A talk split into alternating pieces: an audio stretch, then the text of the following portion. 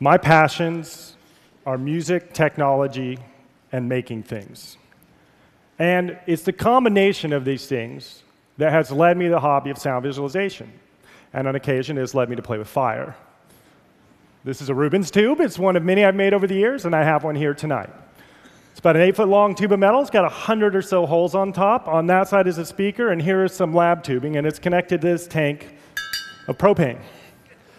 So let's fire it up and see what it does.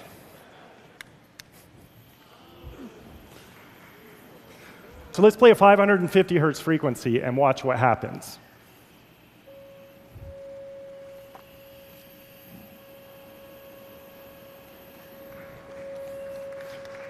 Thank you.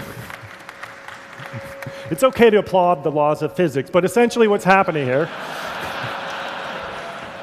is the energy from the sound via the air and gas molecules is influencing the combustion properties of propane, creating a visible waveform. And we can see the alternating regions of compression and rarefaction that we call frequency, and the height is showing us amplitude. So let's change the frequency of the sound and watch what happens to the fire.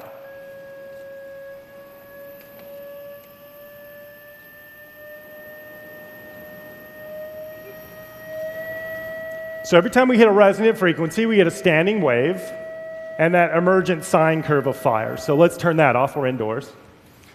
Thank you. I also have with me a flame table. It's very similar to Rubens tube, and it's also used for visualizing the physical properties of sound, such as the eigenmodes. So let's fire it up and see what it does. Ooh.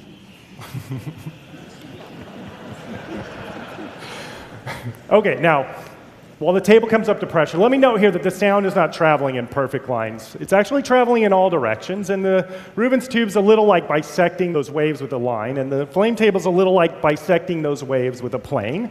And it can show a little more subtle complexity, which is why I like to use it to watch Jeff Farina play guitar.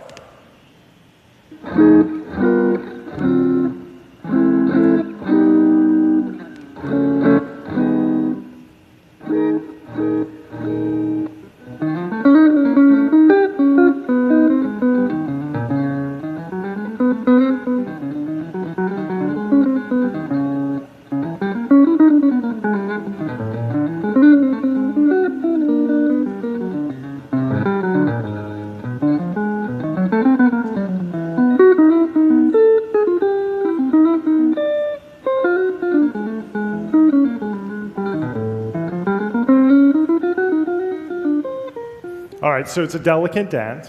If you watch closely, if you watch closely, you may have seen some of the eigenmodes, but also you may have seen that jazz music is better with fire. Actually, a lot of things are better with fire in my world, but the fire is just the foundation. It shows very well that eyes can hear, and this is interesting to me because technology allows us to present sound to the eyes in ways that accentuate the strength of the eyes for seeing sound, such as the removal of time. So here, I'm using a rendering algorithm to paint the frequencies of the song Smells Like Teen Spirit in a way that the eyes can take them in as a single visual impression.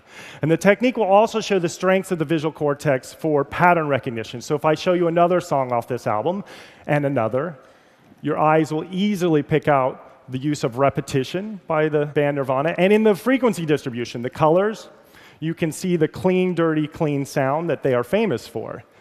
And here is the entire album as a single visual impression. And I think this impression is pretty powerful. At least it's powerful enough if I show you these four songs, and I remind you that this is Smells Like Teen Spirit, you can probably correctly guess without listening to any music at all that the song a die-hard Nirvana fan would enjoy is this song. I'll Stick Around by the Foo Fighters, whose lead singer is Dave Grohl, who was the drummer in Nirvana. the songs are a little similar, but mostly I'm just interested in the idea that someday maybe we'll buy a song because we like the way it looks. All right, now for some more sound data. This is data from a skate park, and this is Mabel Davis Skate Park in Austin, Texas. And the sounds you're hearing came from eight microphones attached to obstacles around the park, and it sounds like chaos, but actually, all the tricks start with a very distinct slap. But successful tricks end with a pop, whereas unsuccessful tricks more of a scratch and a tumble. And tricks on the rail will ring out like a gong, And voices occupy very unique frequencies in the skate park. So if we were to render these sounds visually, we might end up with something like this. This is all 40 minutes of the recording. And right away, the algorithm tells us a lot more tricks are missed than are made. And also, a trick on the rail is a lot more likely to produce a cheer. And if we look really closely, we can tease out traffic patterns. You see the skaters often trick in this direction. The obstacles are easier. And in the middle of the recording, the mics pick this up. But later in the recording, this kid shows up. And he starts using a line at the top of the park to do some very advanced tricks on something called the tall rail. And it's fascinating. At this moment in time, all the rest of the skaters turn their lines 90 degrees to stay out of his way. You see, there's a subtle etiquette in a skate park, and it's led by key influencers, and they tend to be the kids who can do the best tricks or wear red pants. And on this day, the mics picked that up. All right. From skate physics to theoretical physics, I'm a big fan of Stephen Hawking, and I wanted to use all eight hours of his Cambridge lecture series to create an homage. Now, in this series, he's speaking with the aid of a computer, which actually makes identifying the ends of sentences fairly easy. So I wrote a steering algorithm. It listens to the lecture, and then it uses the amplitude of each word to move a point on the x-axis and it uses the inflection of sentences to move the same point up and down on the y-axis. And these trend lines, you can see there's more questions than answers in the laws of physics. And when we reach the end of a sentence, we place a star at that location. So there's a lot of sentences, so a lot of stars, and after rendering all of the audio, this is what we get. This is Stephen Hawking's universe.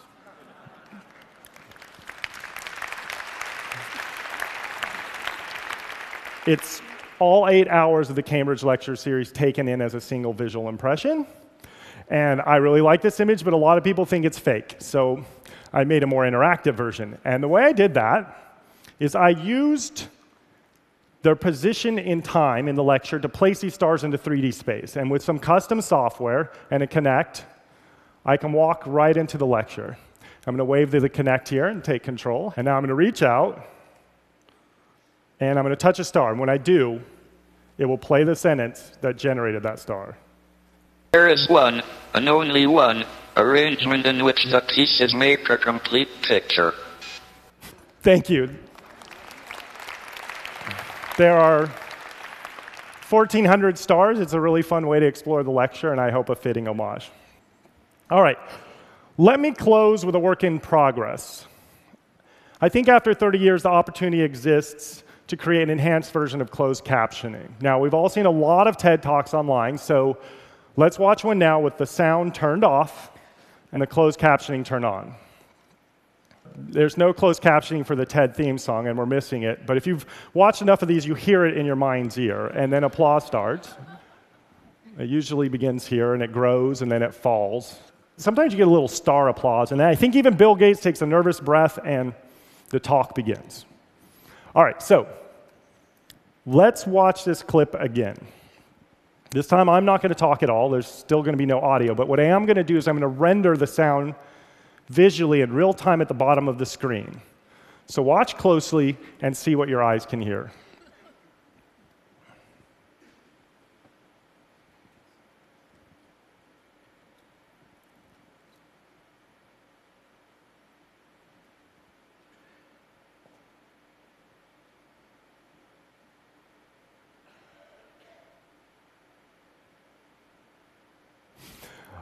This is fairly amazing to me. Even on the first view, your eyes will successfully pick out patterns.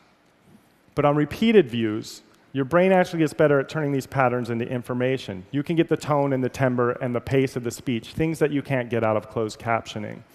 That famous scene in horror movies where someone is walking up from behind is something you can see. And I believe this information would be something that's useful at times when the audio is turned off or not heard at all. And I speculate that deaf audiences might actually even be better at seeing sound than hearing audiences. I don't know, it's a theory right now. Actually, it's all just an idea. And let me end by saying that sound moves in all directions, and so do ideas. Thank you.